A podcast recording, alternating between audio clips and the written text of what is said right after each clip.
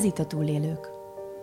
Ebben a podcastben olyan emberekkel beszélgetek, akikkel rossz dolog történt, mégis valami többletet tudnak adni tragédiájuk által. Tóth Fazekas Sandra vagyok, és én is, mint sokan hajlamos vagyok elfelejteni, hogy az élet nem mindig felfelé ívelő változás. Gyakran bosszankodunk, megkeseredünk emiatt. Ezért is fontos olyanokkal találkozni, akiknek egy tragédia a lehetőséget is jelenti. Ők az igazi túlélők, egy negatív fordulat pozitív szereplői. Vendégem Olajanett, az abortus.hu oldal szerkesztője. Nyíltan vállalja, hogy hiba volt abortálni a fiatalkori egy éjszakás kalandjából származó gyermekét. Erre azonban csak évekkel később döbbent rá, amikor tervezett gyermekével volt várandós. Ma azon dolgozik, hogy felhívja a figyelmet az abortus csapdáira és a posztabortus szindrómára, amely mindenkit utolérhet és mélyen károsíthat. Anett ma ötödik gyermekével várandós, és beszélgetésünkkor minden órás. Kedves Anett, köszönöm, hogy szakítottál időt erre az adásra. Én köszönöm, hogy itt lehetek, köszöntöm a hallgatókat. Van arról ma információt, hogy inkább a fiatalabbak végeznek abortuszt, vagy az idősebbek? Ez évről évre változik. Az össz statisztika azt mutatja, hogy szerencsére az abortuszok száma hogy összességében csökken, és ennek nagyon-nagyon örülünk, de csökkenhetne azért rohamosabban is. Hm.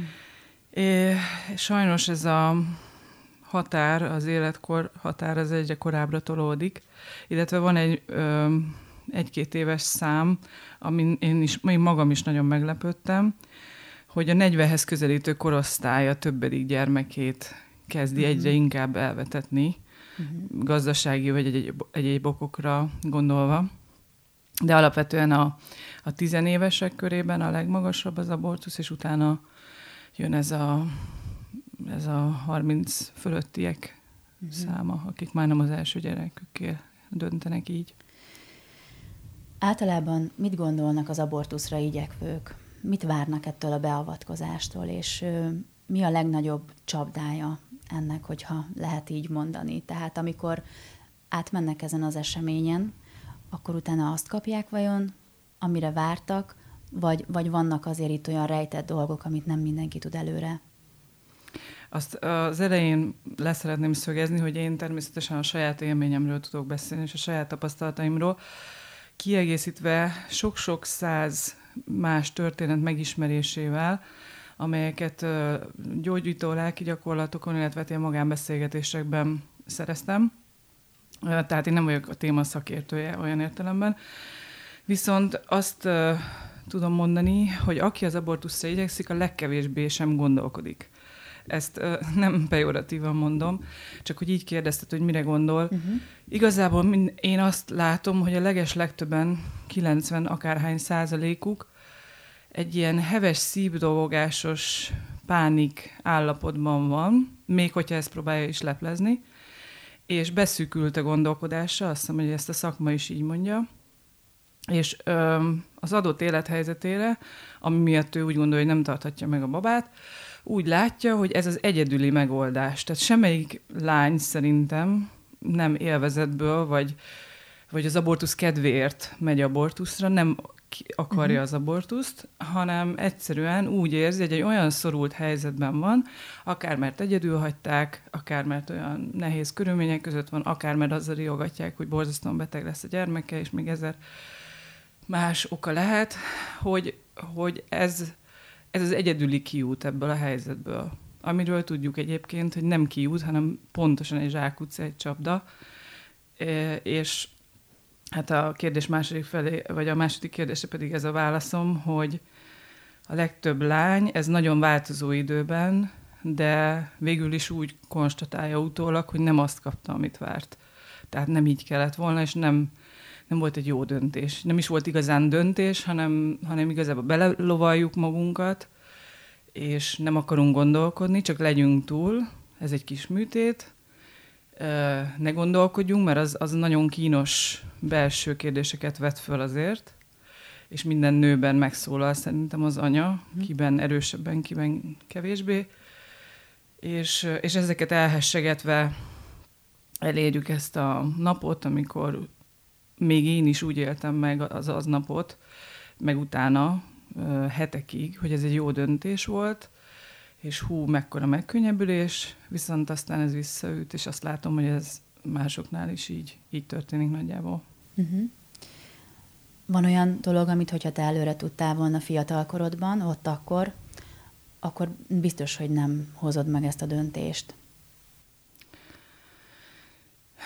Itt megint uh, valahogy a, a tudás, uh, tehát hogy én tudtam, hogy, hogy a szexből baba lehet, azt is tudtam, hogy uh, nem kiz... amitől én ugye a legjobban féltem, hogy egyedül maradok a gyerekemmel, mert tudtam, hogy a gyermekem apja uh, nem fog tudni velem családot alapítani, és, és hogy attól féltem, hogy másnak sem leszek én már így kívánatos, és egyedül maradok. Lehet, hogyha lehet volna arra garancia, hogy engem akkor valaki bevállal gyerekkel együtt, akkor az, az egy nagy lökést adott volna mellett, hogy megtartsam a babát. De alapvetően inkább megint itt az érzelmek szintjén lehet szerintem egy ilyen lányhoz közelíteni, meg a, a biztonságérzet, talán ez a legfontosabb, hogy hogyha valaki a környezetben, akár a szülők, akár egy barát, akár hát a legjobb esetben ugye a baba apja, hogyha tudja, meg tudja nyugtatni ezt a lányt, hogy ő biztonságban lesz akkor is, hogyha megtartja babát, akkor szerintem nyert ügye van mindenkinek, és hát főleg ennek a, az édesanyának, aki igazából szíve szerint nem döntene ilyet, mert ezt egy kicsit így maga, nem kicsit, maga ellen hozza meg ezt a döntést.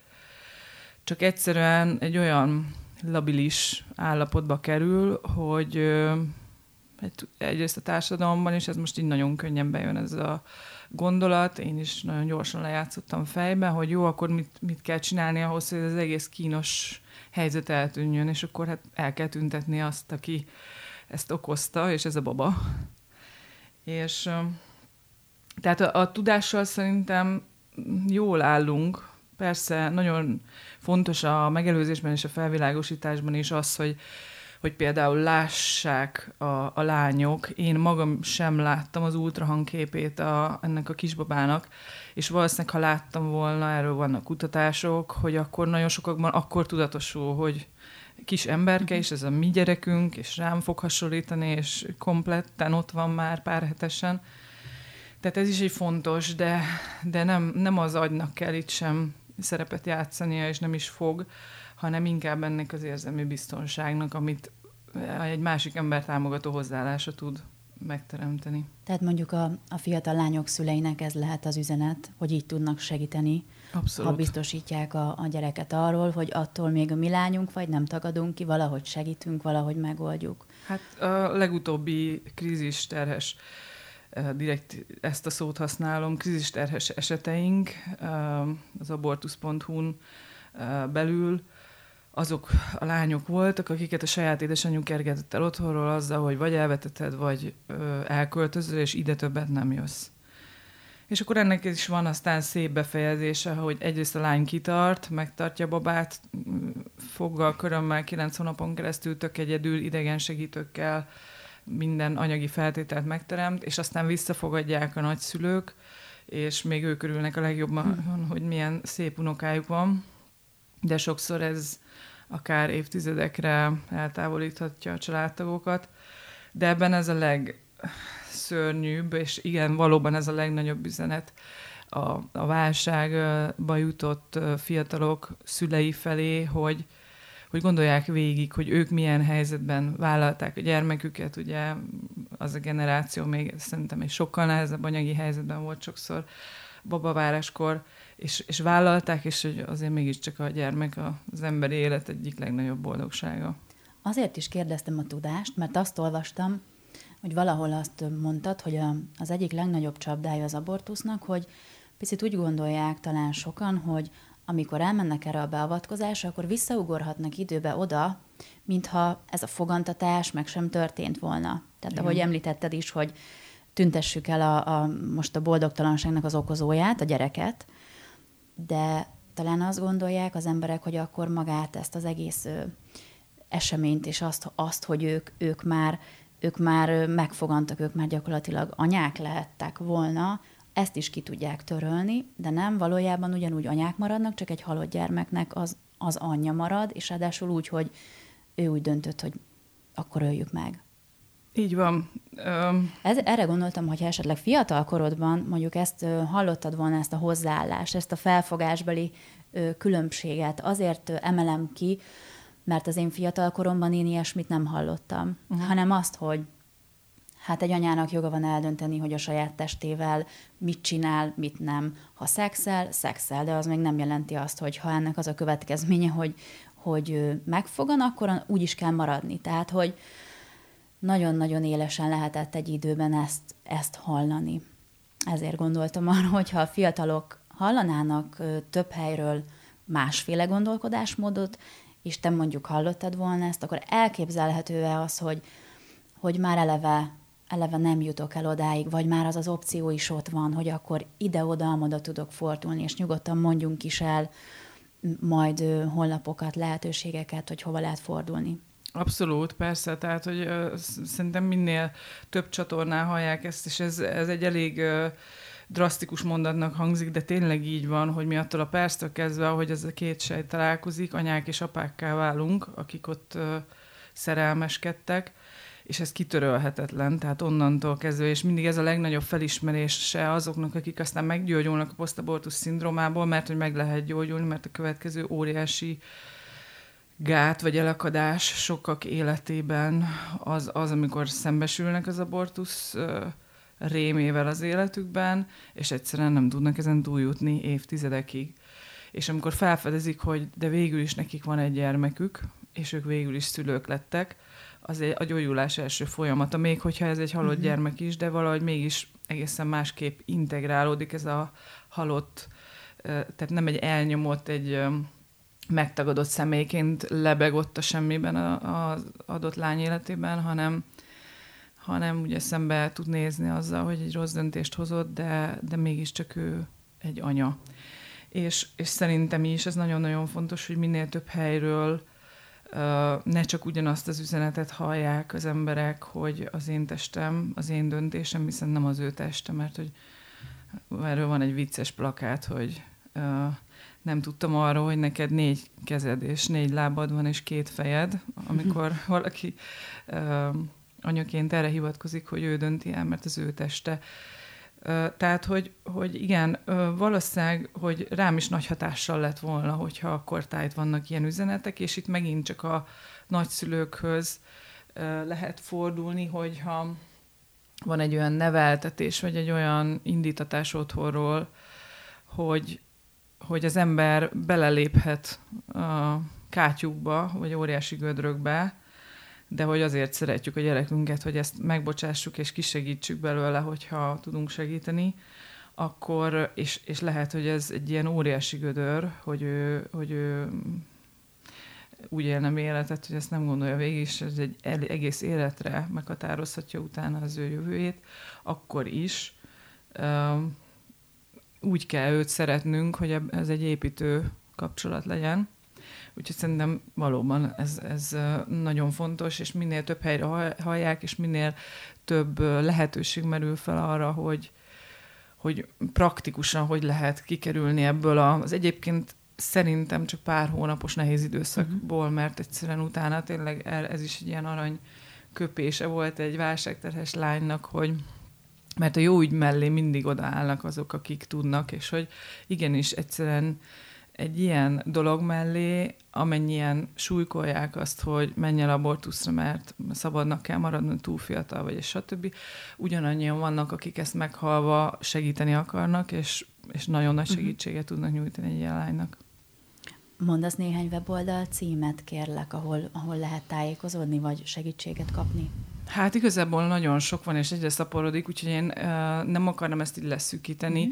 Nyilván a mi weboldalunk címe, az abortus.hu is egy ilyen oldal, ahol ott van a, az én telefonszámom, ami, meg e-mail címem, amin keresztül, hogyha tudok kapcsolatba lépni ezzel a lánya, vagy esetleg fiúval, mert ő szoktak fiúk is megkeresni, akkor tovább tudom őket úgymond irányítani a uh-huh. célszervezethez, milyen segítségre van szükség, ha, te, ha anya otthon, vagy anyagi segítség, vagy nőgyógyász, vagy ilyesmi. De például van a választuk az életet.hu, ugye nyilván ékezetek nélkül, ahol ugyancsak egy szuper csapat karolja föl, nem tudom, száz akárhanyadik édesanyát, és születnek meg a babák, és mindenki hálát ad azért, hogy ezen a nehéz, kezdeti gondolkodás nélküli perióduson átsegítették őket, és most már a legnagyobb boldogság számunkra az a kis gyermek, aki ott van velük. E, és hát alapvetően azért a, a Együtt az életért.hu is egy ilyen szervezet, ahol ugyancsak van forró drót, és ők szorosan karöltve egyébként a Citizen Go a polgári kezdeményezéssel vannak együtt, és nyilván ők már sokkal tágabban foglalkoznak az életvédelemmel, de az együtt az életért, az kifejezetten például védőnőket is alkalmaz arra, hogy bárki őket felhívja éjjel-nappal, akkor uh-huh. segítessenek, és vannak örökbefogadó oldalak, például az Alfa Szövetség. De az örökbefogadást, mint megoldási lehetőséget javaslod? Vagy támogatod? Mit gondolsz erről? Hát abszolút. Tehát, hogyha ha semmi más nem jön szóba, csak az, hogy a baba meghalljon, vagy legyenek más szülei, akkor én azt gondolom, hogy az még mindig százezerszer jobb, mint, uh-huh. mint elmenni abortuszra. Említetted, hogy férfiak is megkeresnek ők. Mivel a leggyakrabban? Hát egyrészt van egy nagyon nevetséges, vagy inkább azt mondanám, hogy szomorú helyzet Magyarországon, meg sok országban a világon, hogy az apa nem szólhat bele a gyereke fölött, tehát nem rendelkezhet a gyereke élete fölött, tehát hogyha manapság egy magyar lány elhatározza, hogy ő ezt a gyereket nem akarja, akkor az édesapa, aki ugyanolyan vérségi, igen, szülője ennek a gyermeknek, nem tudja megakadályozni jogilag. Uh-huh. És ebből született számomra a legtöbb megkeresés, hogy majd beleőrültek fiúk, akik nagyon szerették volna, és átérezték azt, hogy ez az ő gyermekük, mm-hmm. és a lányt azt már volt, aki fizikailag próbálta megakadályozni attól, hogy a kórházba bemenjen, de nem tudta. Ez a posztabortus szindróma a férfiakat is érintheti?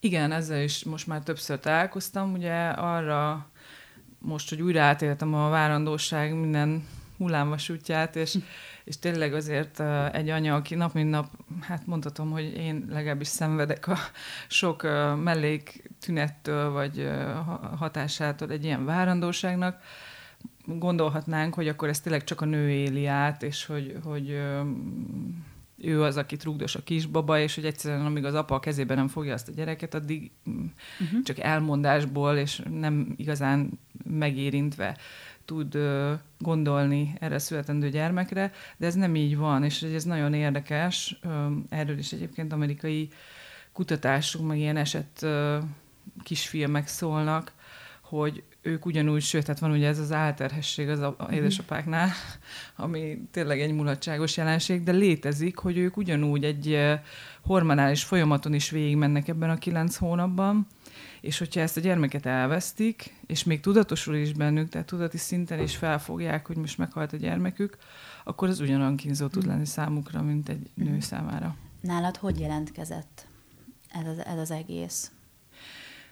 Nálam voltak éppen, főleg a rémámok voltak azok, amik, amik így az agyamban is kimondatták velem, hogy ez az abortusz miatt van. Egyébként sok más tünete volt, például az, hogy az önértékelésem az így gyakorlatilag eltűnt, tehát nagyon-nagyon egy rossz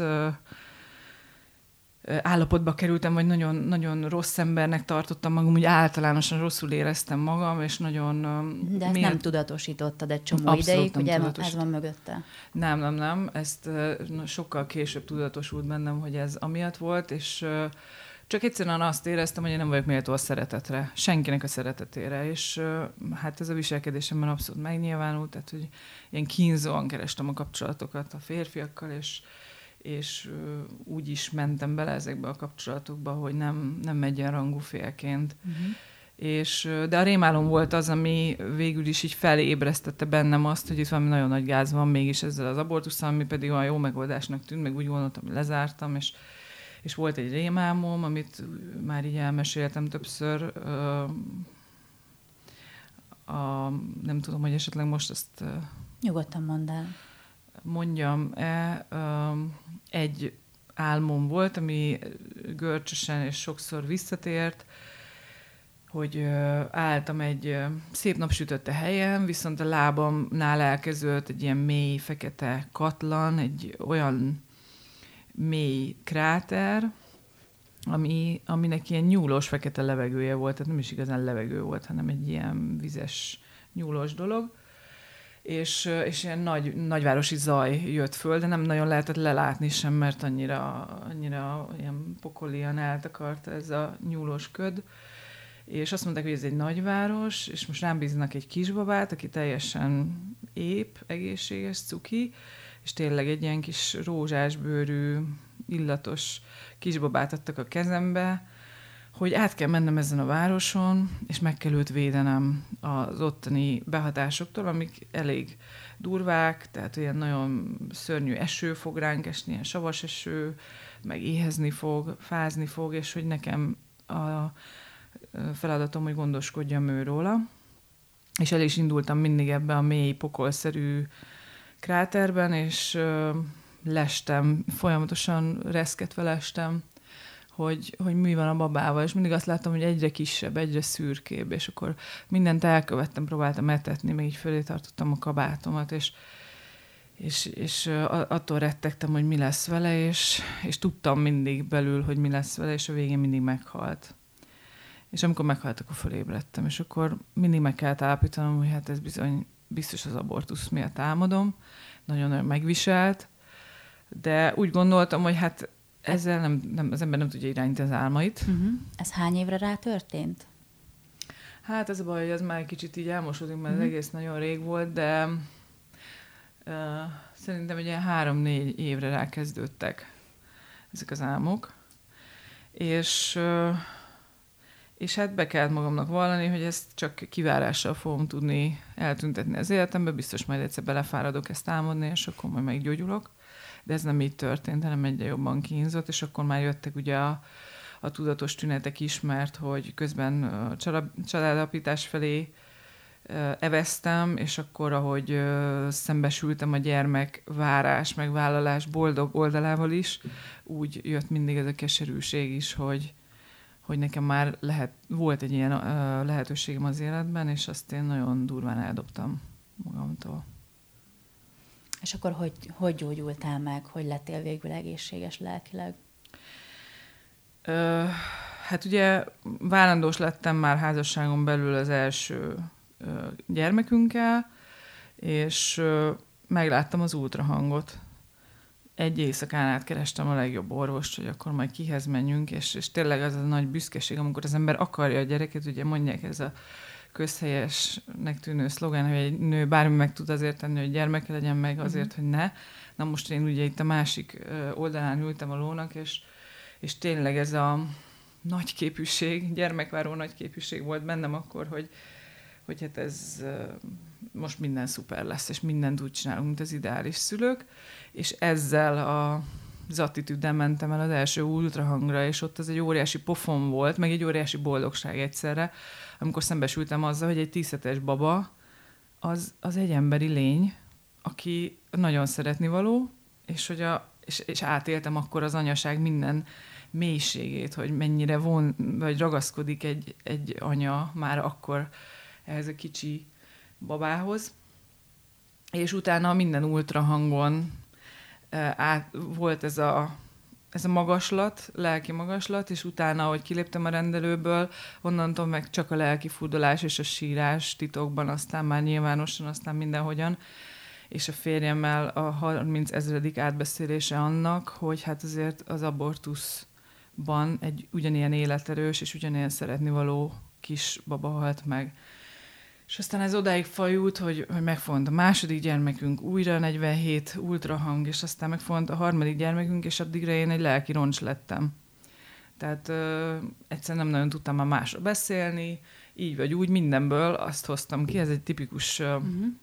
abort, posztabortusz tünet egyébként, hogy ugyanazokat a mondatokat el tudja mondani milliószor az ember, és nem tud átlépni azon a kis folyón vagy csatornán és én is mindig bármilyen örömteli dologról volt szó, vagy a jövőről, vagy a megszületett gyermekeinkről, akkor én mindig vissza tudtam kanyarodni arra, hogy de hát igen, de hát én erre az egészen nem vagyok méltó, és, és ez borzalmas, és most hogy lesz tovább, és meg kéne, hogy halljak, és nem tudom.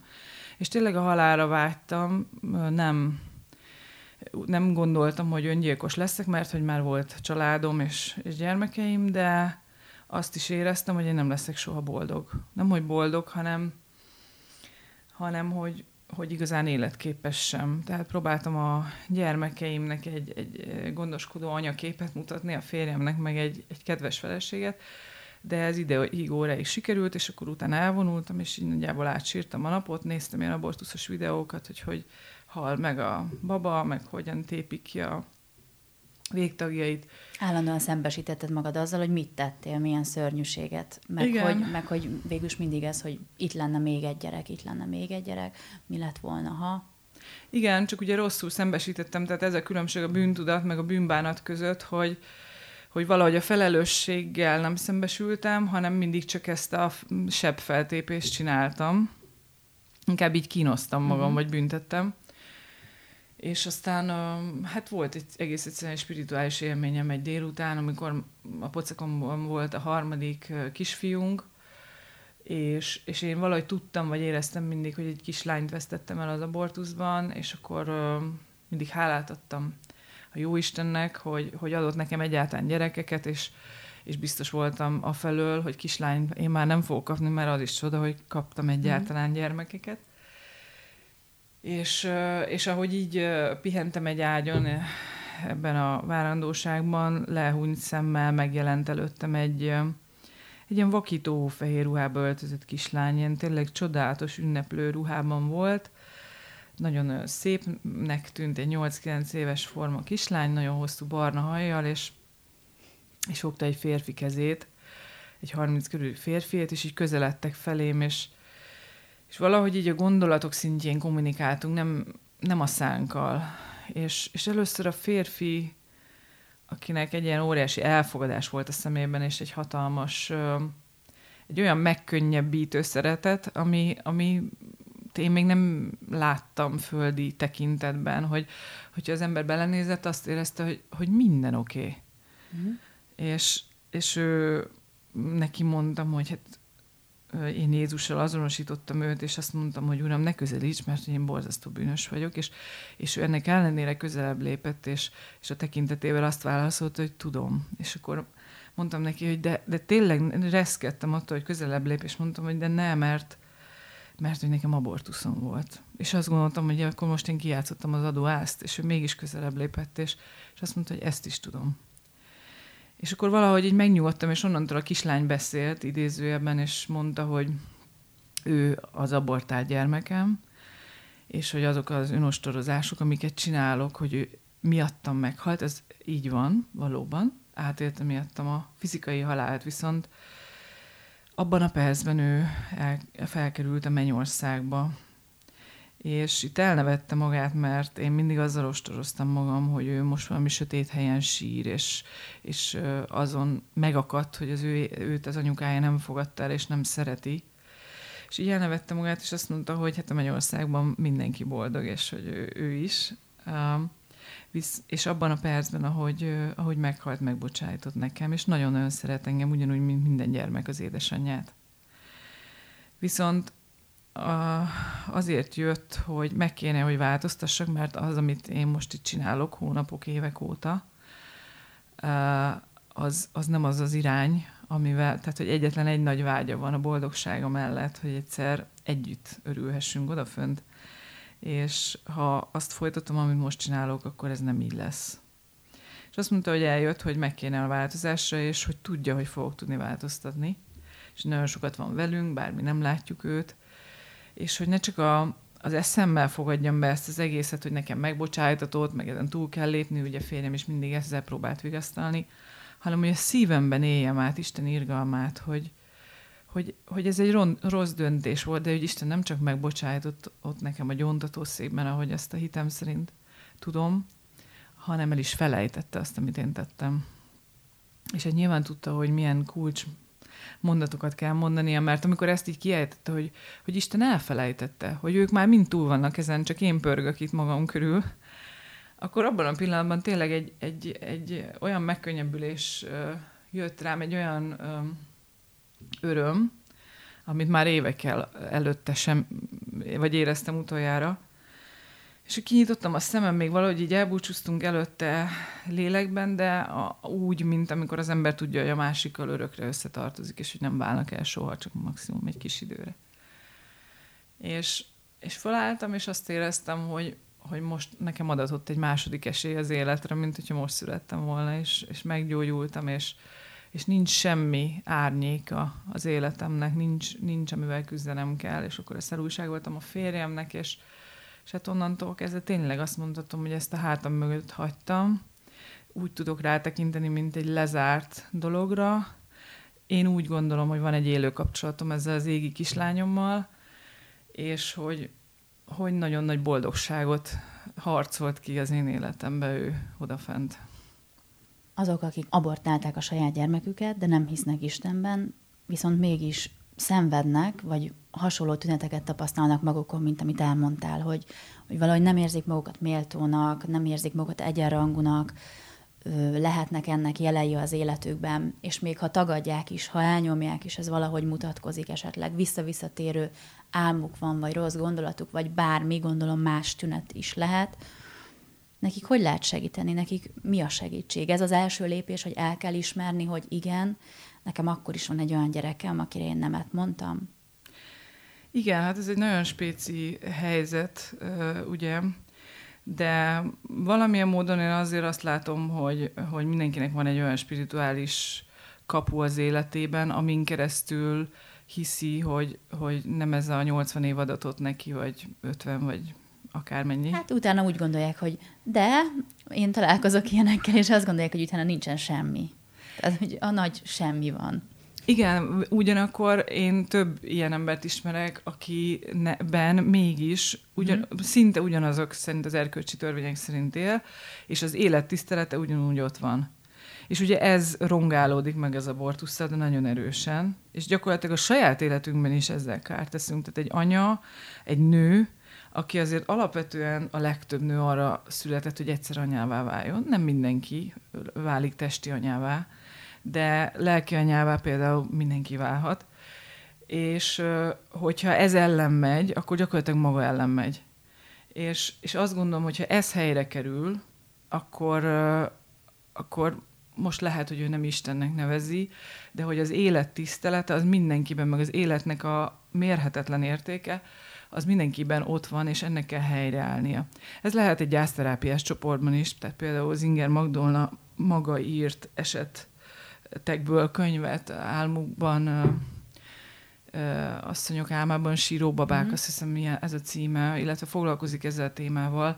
Tehát, hogy ugyanúgy a, a vallás nélkül is, vagy hit nélkül is fel lehet fedezni a posztabortus szindrómát, és ennek ugyanúgy megvannak azok a speciális gyászterápiás lépései, amin keresztül egy nő meggyógyulhat. És ebben valóban az első vagy a nulladik lépés, a felelősség felvállalása, még akkor is, hogyha mondjuk belehajszolták ezt a lányt az abortuszba, végül is ő is elment, tehát hogy az összes felelős persze neki ott föl kell sorakoztatnia magában, haragudhat is rájuk, meg is élheti ezt a haragot, mint ahogy mi például ezeken a gyógyító hétvégéken is vannak ilyen gyakorlataink, hogy, hogy mindenkit írjon össze, akire ő haragszik emiatt.